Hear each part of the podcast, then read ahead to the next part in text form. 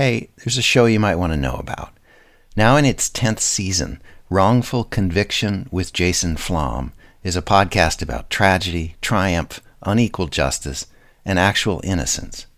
Based on the files of the lawyers who represent them, together with other criminal justice activists and experts, Wrongful Conviction with Jason Flom features interviews with men and women who have spent years in prison for crimes they did not commit, some of them having even been sentenced to death.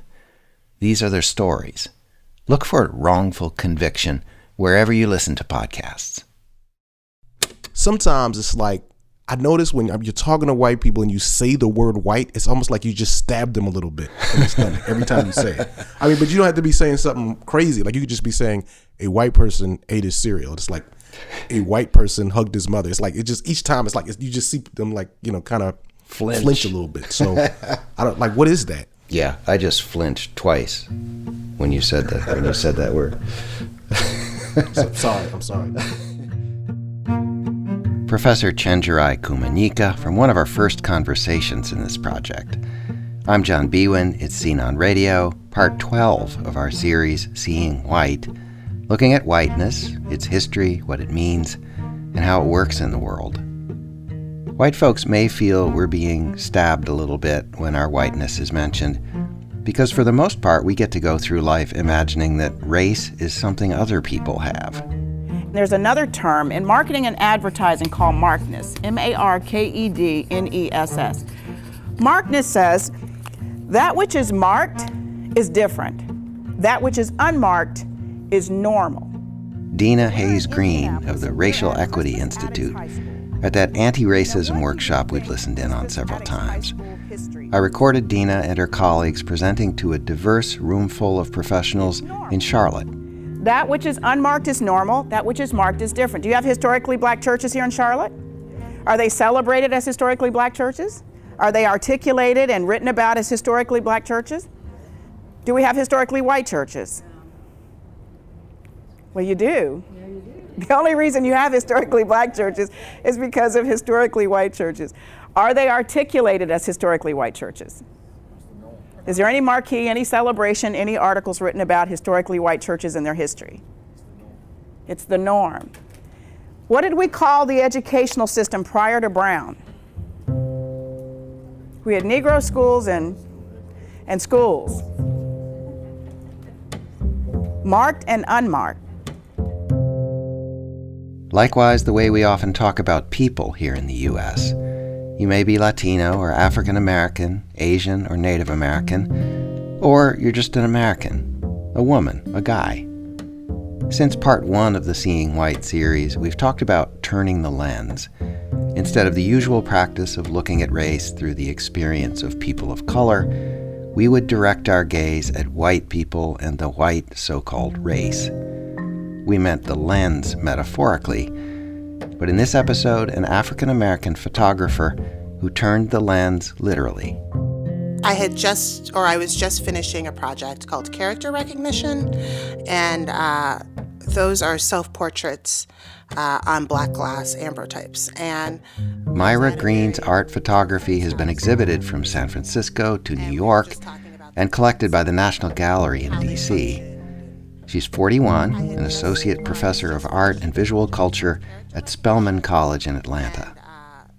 One day about 10 years ago, in Rochester, New York, where Myra was living at the time, I was at a very dear friend's house, uh, Chris and Dan, and we were just talking about the plates and how they functioned and Myra had made the photos she was showing her friends using an 1850s process. You're transported into another time. They do not look like modern photographs. They're printed on glass. And so the first time I made one, I pulled it up and I was like, oh my God, I look like a slave. And Those ambrotypes are super close ups, just portions of Myra's face, so close you can see her pores, the light reflecting off her dark skin. and sort of looking at my lips, looking at the shape of my nose, sort of those known aspects as to how you describe race, you know, like the thickness, the broadness, sort of recording my blackness. So, back to that story in Rochester. Myra's friend, Dan, who is white, looked at the photos and said simply that they were beautiful. And I said, Well, how do you consider like, do you think about blackness? Because that was the main crux of that project, sort of thinking about images of sort of my face, how people respond to just sort of looking at my face. And he said, Well, they're beautiful, but I don't think about blackness. He's like, I, I try not to think about race. And I said, Well, Dan, that doesn't make any sense. And he's like, Well, you know, and he was kind of edgy and, and uh, uncomfortable. And I said, Well, I think about race every day. I have to. And he goes, I go, Do you not think about whiteness? And he's like, No, no, I don't I don't think about whiteness. And I was like, But how that's such an important part of your identity. Like he's like, nah. I was like, okay. And I kind of knew that that was the next project, having photographed myself for so many years, uh, sort of thinking about my existence, my identity, how I'm portrayed, how I portray myself. So I just sort of said, okay, well, what happens if I try to photograph whiteness? Dan became the first person I photographed, and he's the uh, image of a man sitting uh, on a cement block barbecuing. And the In the photo, Dan is wearing cargo shorts and flip flops. He's blond and pale. He's sitting in his driveway on a lawn chair next to a Weber grill. In the background, there's grass and trees and a clear sky. And the funny thing is, is that that's sort of what we did over the summers. We'd go and sit on their parking slab and barbecue in the backyard. The picture comes from real life, but is also like a strange performance. Like, okay, we're gonna barbecue, but before everyone comes over, we're gonna stage this photograph um, because I really love the the colors, the blue and the green. It's so warm, and then the white picket fences in the background. It sort of illuminated whiteness in a very strange way. Then I just started like asking people can I you know, can I can I photograph you? Why? Because you're white. Okay. And it sort of began not really knowing where it was going, but going somewhere. Before we meet a few of the white friends Myra photographed, let's pause to get an answer to this question. One of the most common questions she got about the project, she says. okay, um, so why do I have so many white friends? So, by Myra Greene.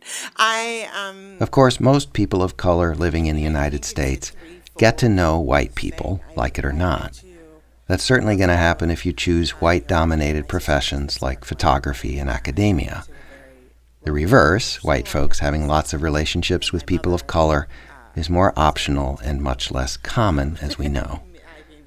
Still, a POC who goes to school or works with white folks may or may not choose to hang out with them, often and voluntarily, may or may not have deep, lasting friendships with white people.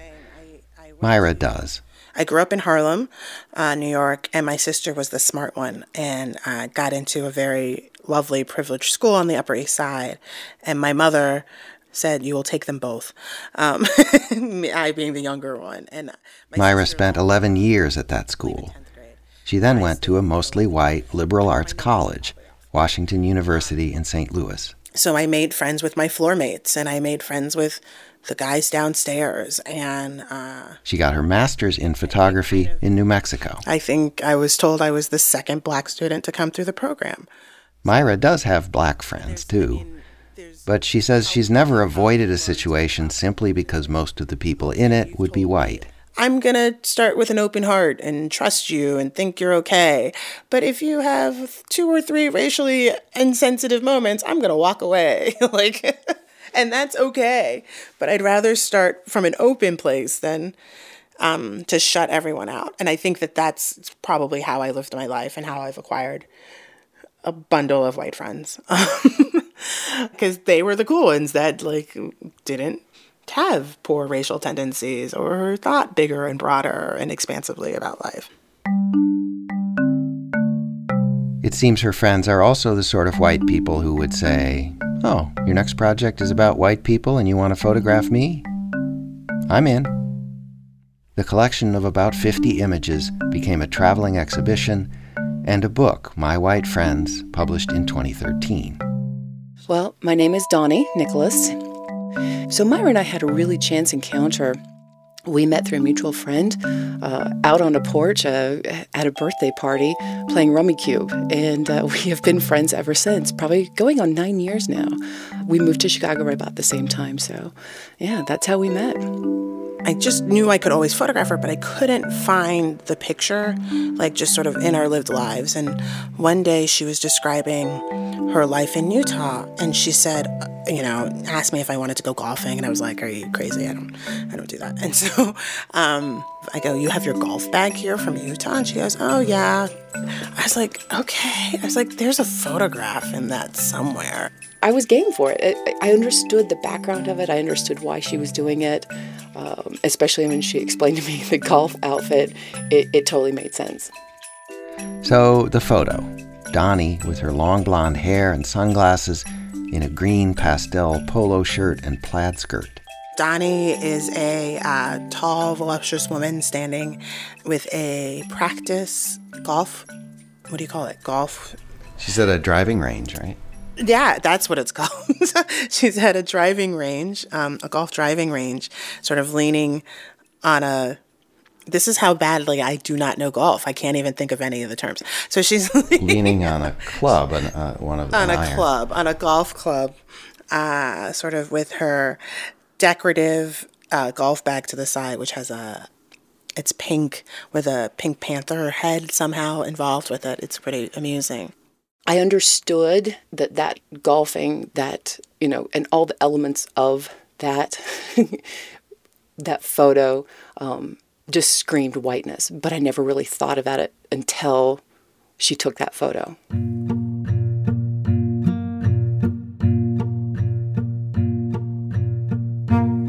Uh, my name is Matt Giesemann. Uh, I'm a public school teacher in Chicago at a small school in the west side called Al Raby High School. Matt's nickname is Goose, so I will call him probably Goose for the rest of this. But his uh, he's standing in front of sort of an older used Subaru, straight on photograph, sort of um, hips and above, sort of staring vacantly into the camera. The idea is me after a day of work, uh, so I'm pretty much like standing in front of my uh, my car uh, on the block that I live on. Uh, I am you know dressed in a, a shirt and tie, which is what I wear pretty much every day. Um, I have like my work bag on one shoulder. I am uh, apparently very intensely clutching my keys in my other hand. You could tell I'm fairly uncomfortable because I'm standing kind of straight up, ramrod straight posture. Uh, and uh, if you look at it on a quick glance, it's just a, a white guy standing in front of his car. and what do you look like? I think the, the student's best description and one of the, the benefits or drawbacks of working in a school with lots of adolescents is they will tell you exactly who you look like. And the, the student's best uh, uh, kind of appropriation is uh, I look like a, a, combination of Macaulay Culkin and Hitler, uh, which is uh, it's a bit much. Uh, but I do have the Macaulay Culkin face, uh, and the hair has been it's been told to me that it has some similarities. I wouldn't say it's Hitler-esque, but it might be Hitler-ish a little bit. Myra admits Goose's haircut was a feature that interested her, my white friends wise.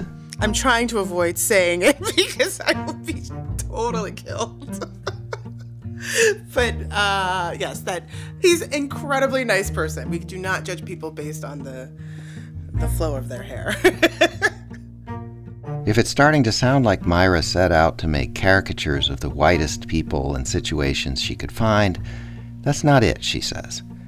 In fact, in the case of Matt Giesemann, she says most of what interests her about him and his whiteness is not visible in the photograph. He teaches social studies and U.S. history in that Chicago public school. I think a lot about Matt in that occupation and his whiteness in that occupation. I think, he, you know, he teaches on the west side of Chicago, predominantly black schools, in which he could easily, like a bad 80s movie, be easily ignored, but um, oftentimes is able to resituate and reposition history to, or f- tries to reposition history and ethics so that students engage. And I, and I find that really interesting. In other words, Matt's whiteness is front and center every day in his job. In a high school where virtually all of the students are black, and he says the teachers are about half and half, black and white. Yeah, I, I, think you get that sense that a lot of times when my students interact with white people, they they're figures of authority, you know, and, and a teacher is no different than uh, you know than any other aspect of authority they've seen. And so it is uh, there's you know there's an iciness at the beginning, um, but it's really it's it's easy to break down just in the you know the common practice of just getting to know people and getting to know anyone and uh, and when you teach about history like you have to confront race immediately it's just it's too it's too woven into what we what we talk about and what we do in my class. And so, uh, you know, I think it's something you have to be really open about. And you know, there's there's never a time where I'm not open about the fact that I'm very white, and you know, there's never a time where we don't kind of you know have to recognize that the school is almost 99%, you know, it's 100% black, and that's you know that's something that we have to address. Like, how did we get to this point? You know, um, sometimes there's kind of a, a CPS. Uh, like rite of passage that you know you haven't really made it until the students like say that oh no no he's not white he's just very light skinned you know and that's kind of a, a measure of acceptance among among the students that uh, that multiple teachers have uh, have reported.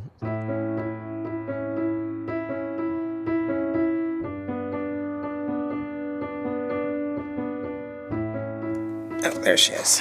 That's Erica. Erica's another person who she's actually one of my college friends. My name is Erica Gasworth. I live in New York and I am a, an architect. Myra and I um, became fairly close when we were in school together. And then after school, we've kept in touch. We have never lived in the same city since we graduated, but we always managed to visit one another um, a couple of times a year. If Myra's photo of Donnie Nicholas at the driving range screams whiteness, and if Matt Giesman looks like an earnest, kind of stiff white guy who could be cast as a Nazi in a movie, in Erica's image, it seems to me at least, whiteness is more muted. I am sitting at my dining room table from my old apartment in Brooklyn, and um, the steam radiator is behind me. It was an old building built, I think, in like the 1890s. So it has that, you know, intricate detail and just sort of the radiator. Um, and the uh, high chair for my son, I think, is sitting next to me. But my child is not in the photograph, so it's the empty high chair. I knew from the beginning, or I knew once I developed the title My White Friends, that it would sit in between these, it would have to be mundane, hints to stereotype, and then sort of pull back off of that completely. Because if you stay in stereotype, they become completely false, right? Myra talks about the White Friends Project not as a statement, here's what white people look like or whatever, but as a question, an invitation to a conversation. What is white about this person or her environment? And does that question raise other questions about how we look at images of people who aren't white? If I took Erica out and put a black body in, would it change the read of the picture? It's this complicated scenario of of race being being a part of the description, but not always primary. It's embedded in there, but it's not maybe the first or second thing. I think with Erica's picture, I think motherhood, ironically, becomes primary, right? Um, and then a sense of descriptions of beauty becomes secondary. And involved and, and mixed up all into that is this sense of whiteness. Another thing complicating Erica's whiteness, for Erica herself, is that she's Jewish. Myra's invitation to be photographed as a white person led to a conversation about that between the two friends. Here's Erica. Jewish is always something that is the other.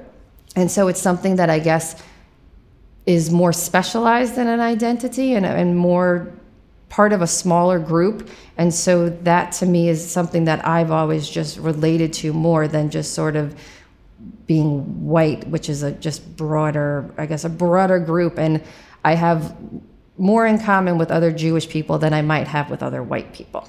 That doesn't mean Erica had any problem being a part of the My White Friends project.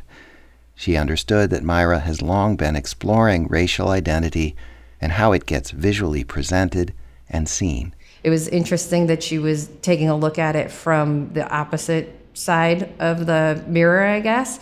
Um, and so, but it seemed like just the next step in the progression of the work and the ideas that she had already always been exploring um, in her in her work.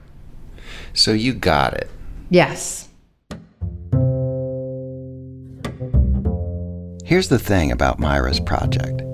Compared to what you might typically see in a gallery or a photo book, at first glance these pictures look strikingly banal, almost like family snapshots of ordinary people. That is, ordinary white people. A middle aged guy on his motorcycle, a young brown haired woman standing in a snowy field, a couple on a dock at the edge of a lake.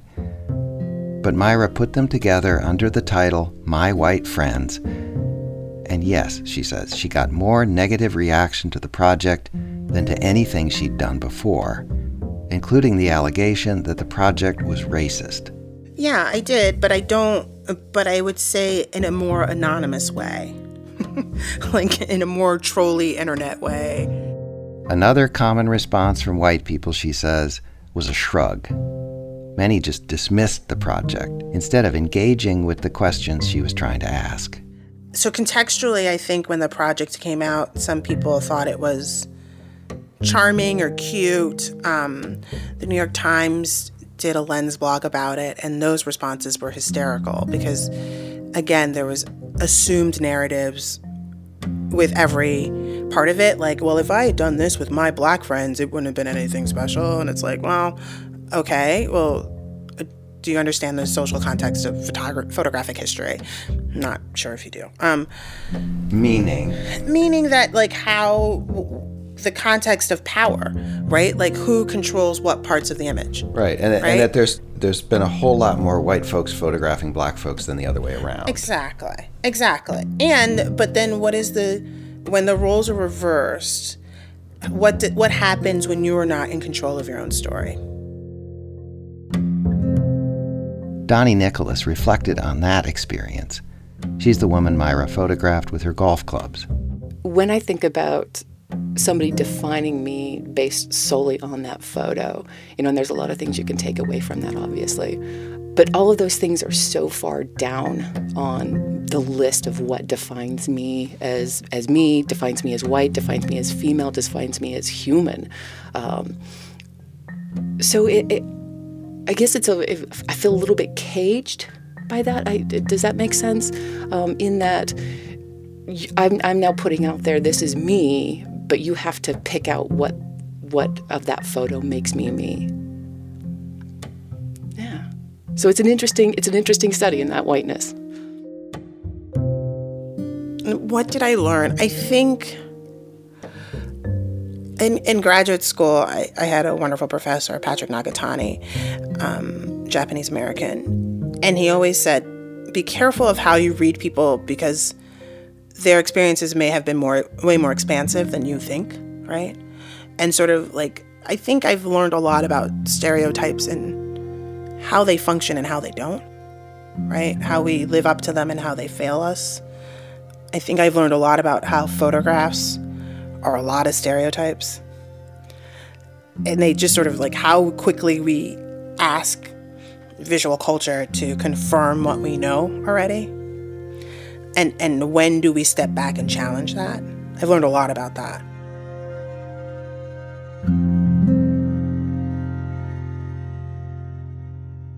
What's up, Chenjerai? What's up, John? How you doing, man? I'm doing pretty well, you? I'm just out here taking pictures of white people, you know, because because they're white. Well, I hope you didn't walk up and tell them that's why you were doing it. Um, if they're strangers, but you know, I don't know what is more creepy, uh, to not tell them, or to t- or to tell it's them. A, it's a fair point. It's a fair point. Chenjerai Kumanyika, collaborating conversationalist on this project media scholar at Rutgers, activist, artist, journalist, podcaster, maker of zucchini bread. I, I, do. I, mean, I like zucchini bread. Well, I mean, you know. Is that a white thing? Yeah, I, I was going to say. Speaking of whiteness, uh, I don't. I don't know. Well, and and this it occurs to me that this uh, this episode and what we've heard about Myra Greene's project does give us a chance to come at whiteness from a somewhat different angle than we have been up to now in the project.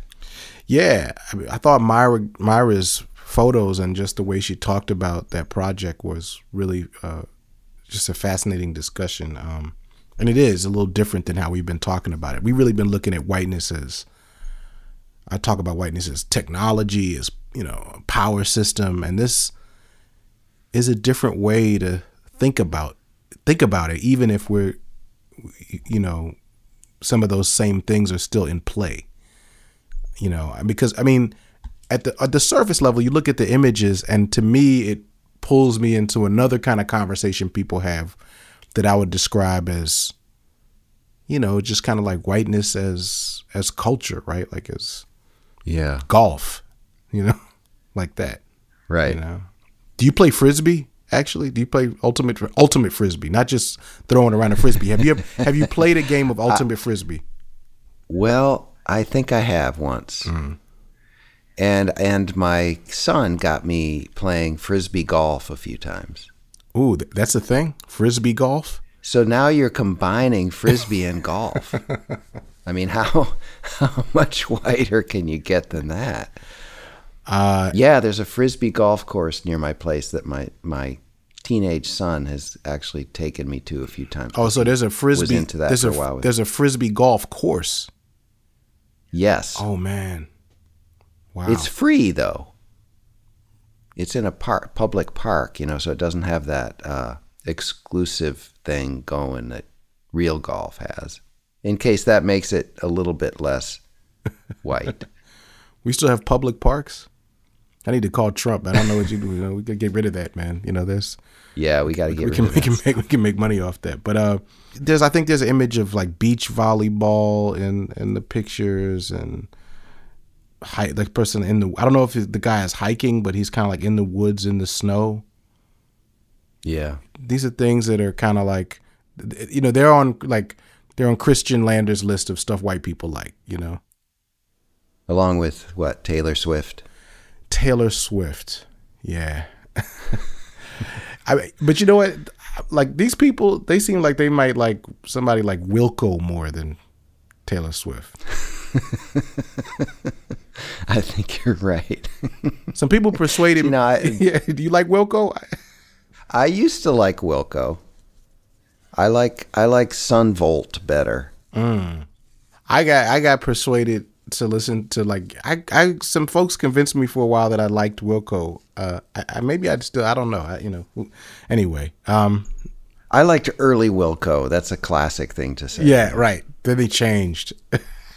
So, Professor Kumanyika, so here's a question, and wh- why is that? Explain to us why it's not uh, racist for uh, people of color to sit around and have a chuckle about stuff that white people like or ways that white people are culturally, when it would be, um, you know, if the roles were reversed.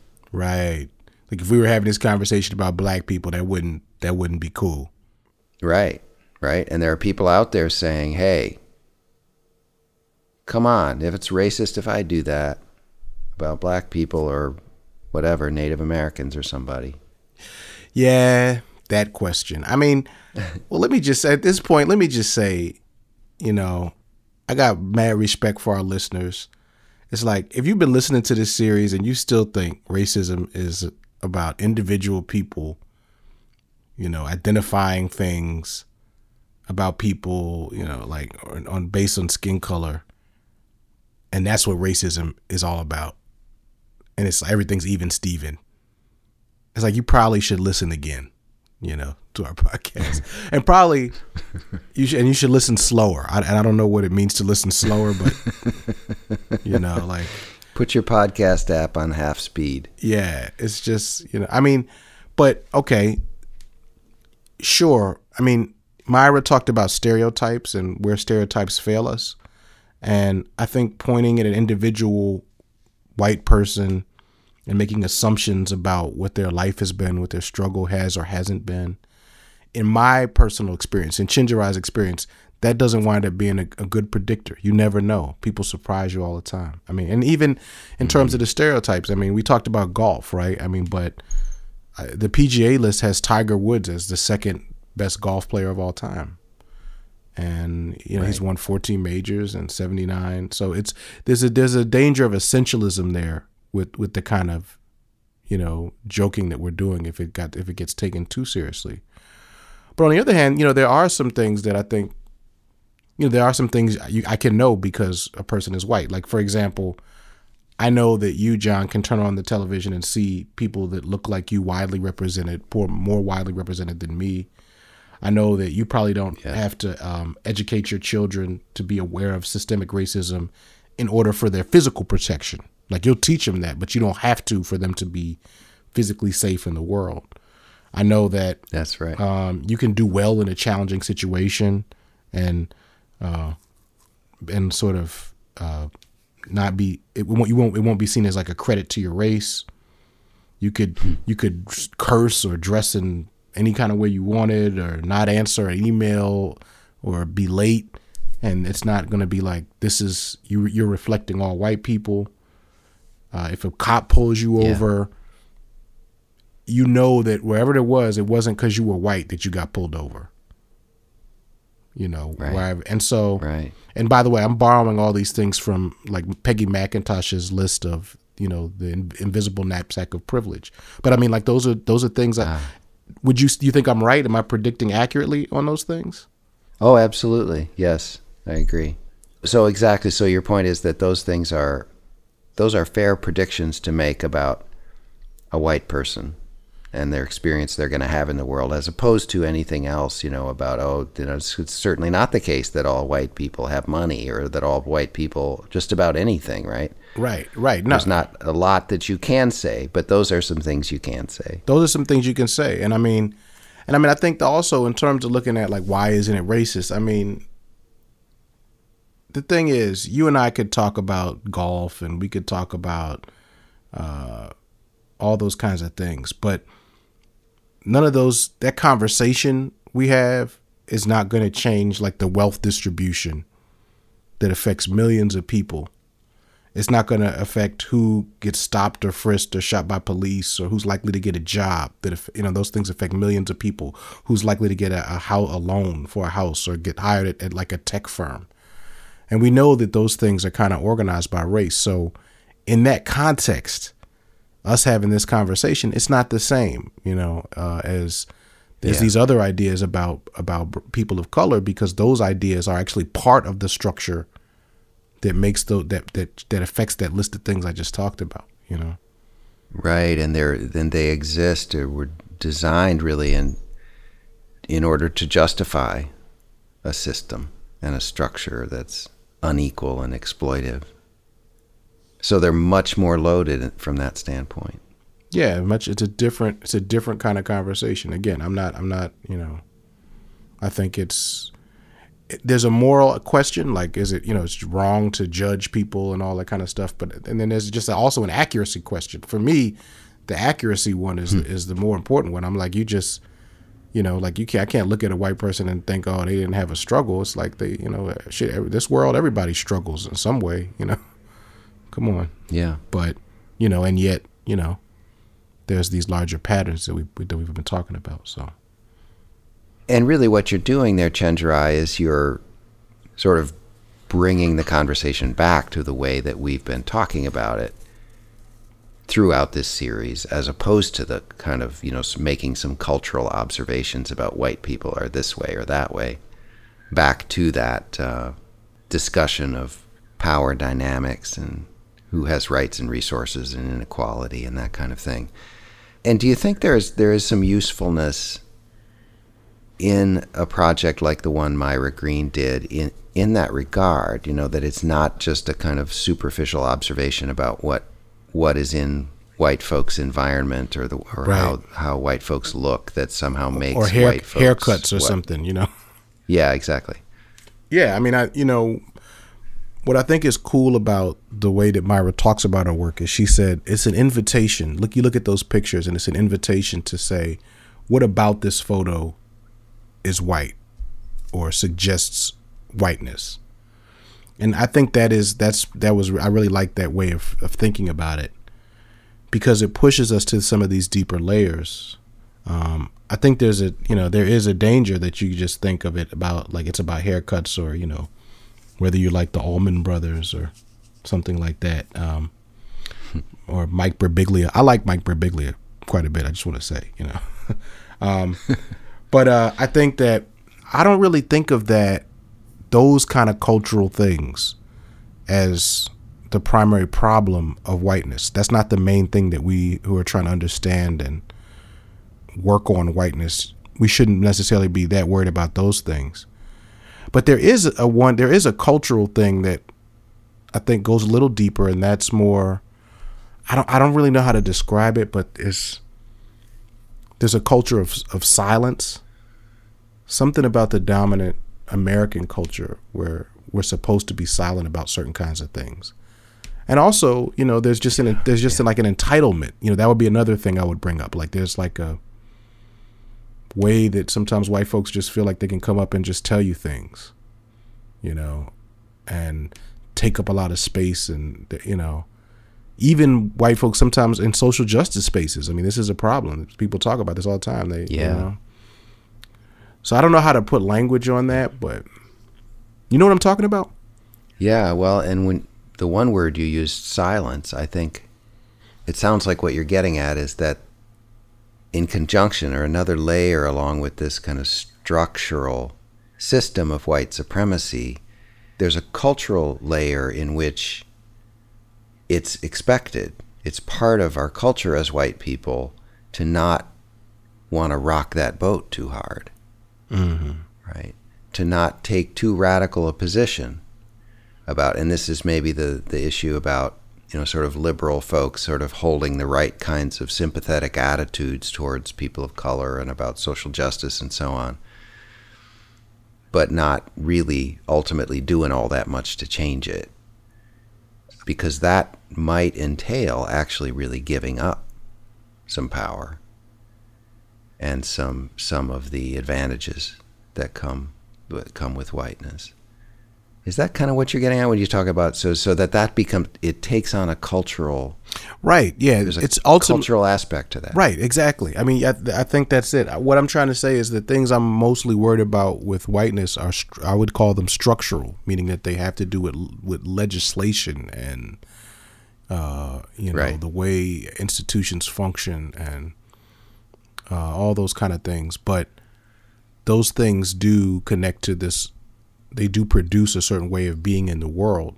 And by the way, I mean, I'm like, I- we're, I'm, we're painting with a really broad brush here now, right? For the purpose of Yes. offering a lens to understand some stuff. I, this doesn't, you know, this is this doesn't. I hope that people get that. I don't think this applies down to like every individual or something like that. Nowhere near, but but it's just something that when I look at Myra's photos and think about it, I mean, I try to push through to that deeper level and say, what kind of society, if we take this collection of pictures and images, what kind of, what is the organization of this society where, you know, you have a white person and golf and uh, somebody has a pool and it looks like they own the pool and it's a white person and all the spaces that they're in I don't know what their economic status is, but they they look different than what it looks like in North Philly. The places look like they have a certain kind of safety to them. And so, and in a way, the people, based on the images I've grown up with all my life, they match those image. They match that. It's not to say you couldn't find some African Americans and Latinos and you know Native Americans and Asian folks who are in those communities, but those aren't the dominant images I associate. I associate those kind of people with those kind of spaces, and I associate those kind of spaces with those kind of people based on what I've been taught. And why is that? Why is that the image that we, you know, that we have, and what what does that mean? And how are we a part of that? You know, what role? Hmm. How are we situated in that? You and I, and and Yeah. and what is our role in undoing that? That arrangement.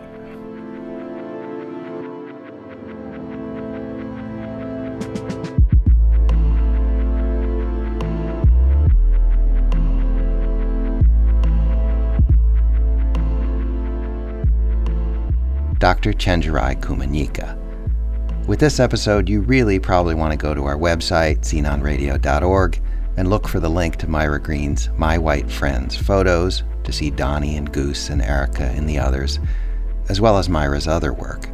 There's also a link to a talk with images that she did here at the Center for Documentary Studies. Next episode, more Seeing White. We're not done yet. The larger truth about government handouts and who has really gotten most of them. Can you guess? The editor on the project is Loretta Williams.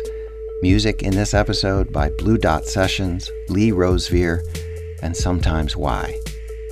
I'm on Twitter at Scene on Radio, like the Scene on Radio Facebook page. Send us your thoughts and give us a rating and review on iTunes, please. It helps other people find the show. Scene on Radio comes to you from the Center for Documentary Studies at Duke University.